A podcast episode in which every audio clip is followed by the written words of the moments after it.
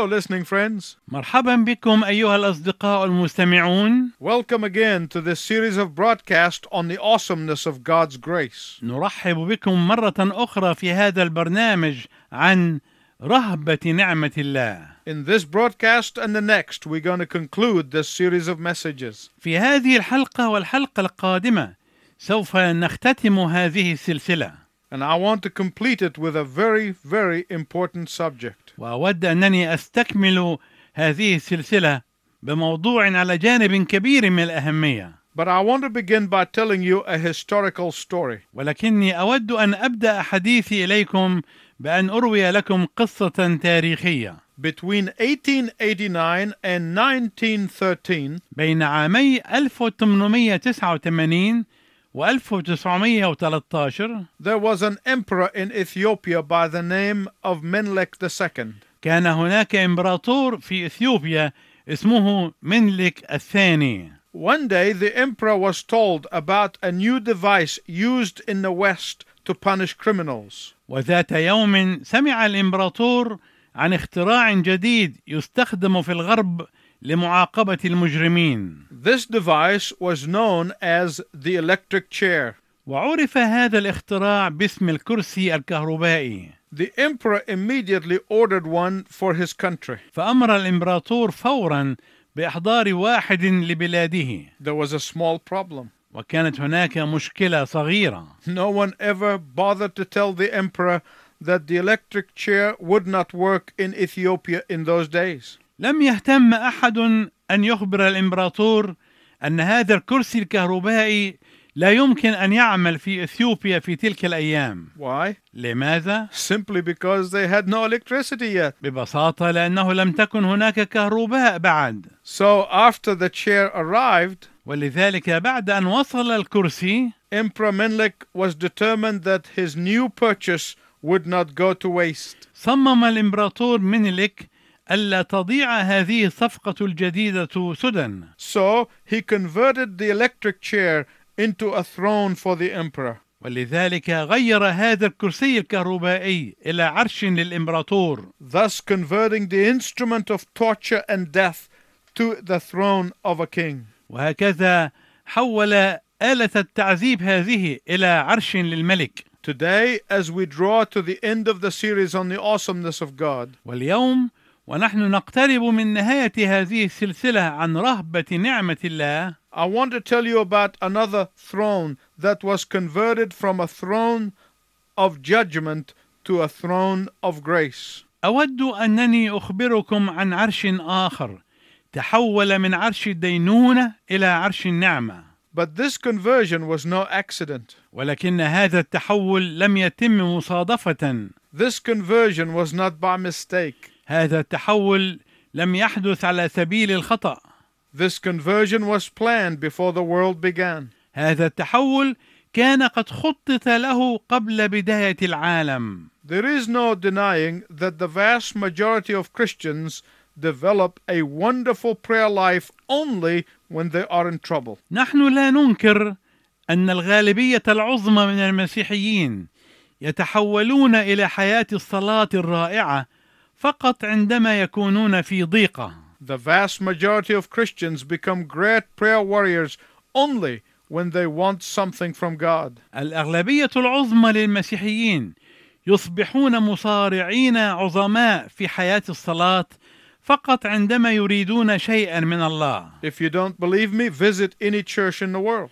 إذا لم تكن تصدقني يمكنك زيارة أي كنيسة في العالم and compare the attendance of their prayer meeting to that of their Sunday morning meeting. وقارن بين عدد الحاضرين في اجتماع الصلاة وعدد الحاضرين في اجتماع صباح الأحد You will discover across the board that far less people go to prayer meetings than to Sunday services. سوف تكتشف وانت تشاهد لوحه الاحصائيه أن عدد الناس الذين يترددون على اجتماعات الصلاة أقل بكثير من عدد الذين يحضرون اجتماعات صباح الأحد Or ask the average Christian, أو اسأل المسيحي العادي how long do you spend in personal prayer time when everything is going well in your life? كم من الوقت تقضي في الصلاة الشخصية عندما تكون كل الظروف طيبة في حياتك You will be amazed with the answer. سوف تذهل من الاجابه Why is that? لماذا There are several reasons. هناك اسباب متعدده One, اولا the enemy of our souls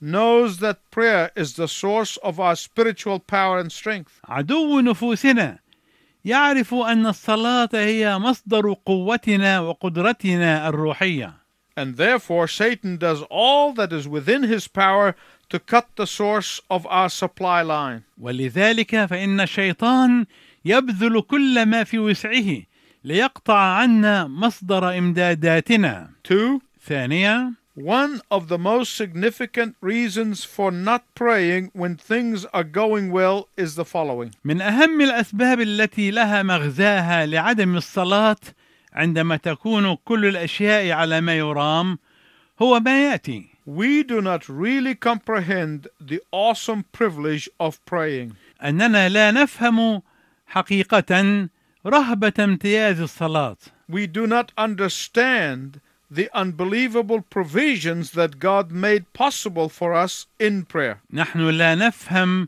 الطاقات الضخمه التي لا تصدق التي يجعلها الله متوافره لدينا في الصلاه We do not understand the secret of power that God planned for us only in prayer. نحن لا نفهم سر القوه السر الذي خططه الله لنا فقط في الصلاه We do not appreciate the power of connectedness with the Almighty in prayer. نحن لا نقدر قوه الاتصال مع الله كلي القدره في الصلاه But there is a third reason as to why we do not pray.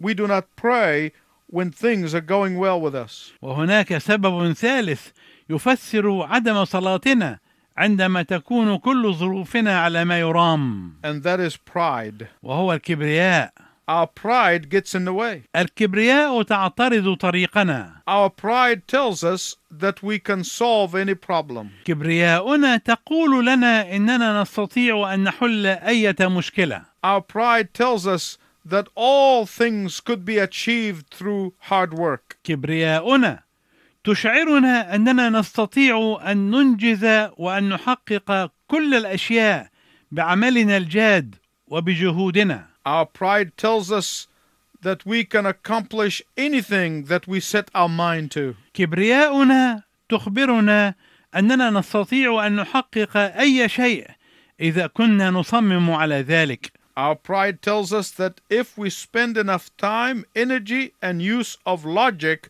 we can do anything. كبرياؤنا تقول لنا اننا اذا كنا نقضي وقتا كافيا ونبذل جهدا كافيا ونستخدم المنطق فإننا نستطيع أن نعمل أي شيء Some Christians think the same way. وبعض المسيحيين يفكرون بنفس الطريقة It is no wonder that we are in such a desperate spiritual trouble in the world. لذلك لا غرابة أن نكون في مثل هذه الضيقات الروحية اليائسة في العالم To begin to comprehend the assurance of the grace of God in prayer, ولكي تفهم ضمان نعمه الله في الصلاه turn with me to Hebrews chapter 4 verse 16. اتجه معي إلى العدد السادس عشر من الأصحاح الرابع من الرسالة إلى العبرانيين Listen to what the scripture said. اسمع ماذا يقول الكتاب هنا Let us then approach the throne of grace with confidence so that we may receive mercy and find grace to help us in our time of need. فلنتقدم بثقة إلى عرش النعمة لكي ننال رحمة ونجد نعمة عونا في حينه Hebrews chapter 4 verse 16 الرسالة إلى العبرانيين الأصحاح الرابع والعدد السادس عشر is an invitation to all those who love Jesus to come and see the awesomeness of the power of his grace. هو دعوة لكل أولئك الذين يحبون يسوع أن يأتوا ليروا رهبة قوة نعمته Hebrews 4:16 الرسالة إلى العبرانيين الأصحاح الرابع العدد السادس عشر is an invitation to come to the throne of grace. دعوة للتقدم إلى عرش النعمة In fact, to comprehend Hebrews 4:16, في الواقع لكي نفهم العدد السادس عشر من الأصحاح الرابع من الرسالة إلى العبرانيين فهما جيدا we need to read the entire chapter. نحتاج أن نقرأ الأصحاح كله Let's read it. دعنا نقرأ هذا الأصحاح فلنخف أنه مع بقاء وعد بالدخول إلى راحته يرى أحد منكم أنه قد خاب منه لأننا نحن أيضا قد بشرنا كما أولئك لكن لم تنفع كلمة الخبر أولئك إذ لم تكن ممتزجة بالإيمان في الذين سمعوا. لأننا نحن المؤمنين ندخل الراحة. كما قال حتى أقسمت في غضبي لن يدخلوا راحتي. مع كون الأعمال قد أكملت منذ تأسيس العالم لأنه قال في موضع عن السابع هكذا واستراح الله في اليوم السابع من جميع أعماله وفي هذا أيضا لن يدخلوا راحتي فإذ بقي أن قوما يدخلونها والذين بشروا أولا لم يدخلوا لسبب العصيان. يعين أيضا يوما قائلا في داود اليوم بعد زمان هذا مقداره كما قيل اليوم إن سمعتم صوته فلا تقسوا قلوبكم لأنه لو كان يشوع قد أراحهم لما تكلم بعد ذلك عن يوم آخر. إذا بقيت راحة لشعب الله لأن الذي دخل راحته استراح هو أيضا من أعماله كما الله من أعماله. فلنجتهد أن ندخل تلك الراحة لئلا يسقط أحد في عبرة العصيان هذه عينها لأن كلمة الله حية وفعالة وأمضى من كل سيف ذي حدين وخارقة إلى مفرق النفس والروح والمفاصل والمخاخ ومميزة أفكار القلب ونياته وليست خليقة غير ظاهرة قدامه بل كل شيء عريان ومكشوف لعيني ذلك الذي معه أمرنا. فإذ لنا رئيس كهنة عظيم قد اجتاز السماوات يسوع ابن الله فلنتمسك بالإقرار لأن ليس لنا رئيس كهنة غير قادر أن يرثي لضعفاتنا بل مجرب في كل شيء مثلنا بلا خطية. فلنتقدم بثقة إلى عرش النعمة. لكي ننال رحمة ونجد نعمة عونا في حينه Today, I want to tell you about the grace of God that can only be found at the throne of grace. واليوم أود أنني أحدثك عن نعمة الله التي يمكن أن توجد فقط عند عرش النعمة When the Bible talks about the throne of God, عندما يتحدث الكتاب المقدس عن عرش الله it does not mean that God is an old man sitting on a big throne. فليس معنى هذا ان الله رجل متقدم في السن جالس على عرش كبير This is a figure of speech describing the awesome power of God. انما هذا مجرد مجاز في اللغه يصف رهبه قوه الله This is a figure of speech describing the awesomeness of the sovereignty of God. هذا مجاز يقصد به وصف رهبه سلطان الله How does the Bible describe the throne of God? كيف يصف الكتاب المقدس عرش الله It describes the throne of God as a throne of judgment. انه يصف عرش الله كعرش القضاء It speaks of a throne as a seat of judgment. ويتحدث عن عرش هو كرسي القضاء It speaks of a throne of condemnation. يتحدث عن عرش الدينونه John the Revelator in Revelation 20, verse 11, tells us ويقول يوحنا الرائي في سفر الرؤيا الأصحاح العشرين من العدد الحادي عشر والأعداد التالية And I saw a great white throne and him who sat upon it, and I saw the dead, great and small, standing before the throne, and books were open. ثم رأيت عرشا عظيما أبيض والجالس عليه ورأيت الأموات صغارا وكبارا واقفين أمام العرش وانفتحت أسفار The books are the documentations uh, and evidence that is brought against those who are to be judged. كانت الأسفار هي الوثائق والدلائل المقدمة ضد أولئك الذين كانوا يحاكمون This is a dreadful scene that unbelievers rightfully should fear. وهذا مشهد مخيف يحق لغير المؤمنين أن يخافوه But let's go back to Hebrews 4:16. تعال بنا نعود مرة أخرى إلى الأصحاح الرابع والعدد السادس عشر من الرسالة إلى العبرانيين The Holy Spirit tells us يقول الروح القدس to those who love Jesus, إنه بالنسبة للذين يحبون يسوع the throne of judgment has become the throne of grace. يصبح عرش القضاء هو عرش النعمة To those who love Jesus, بالنسبة لأولئك الذين يحبون يسوع the throne of condemnation has become the throne of mercy. فإن عرش الدينونة يصبح هو عرش الرحمة When Isaiah saw the throne of God, عندما رأى إشعياء عرش الله he could only say, Woe to me, I am ruined. كل ما استطاع أن يقوله هو ويل لي إني هلكت But in Hebrews 4:16, ولكن في العدد السادس عشر من الأصحاح الرابع من الرسالة إلى العبرانيين the Holy Spirit tells us يخبرنا الروح القدس that that same throne to those of us who love Jesus has become a throne of grace. أن ذلك العرش نفسه بالنسبة لأولئك الذين يحبون يسوع قد أصبح عرش النعمة A throne of unmerited favor and kindness. عرش الرضا والإشفاق على من لا يستحق A throne of undeserved blessings.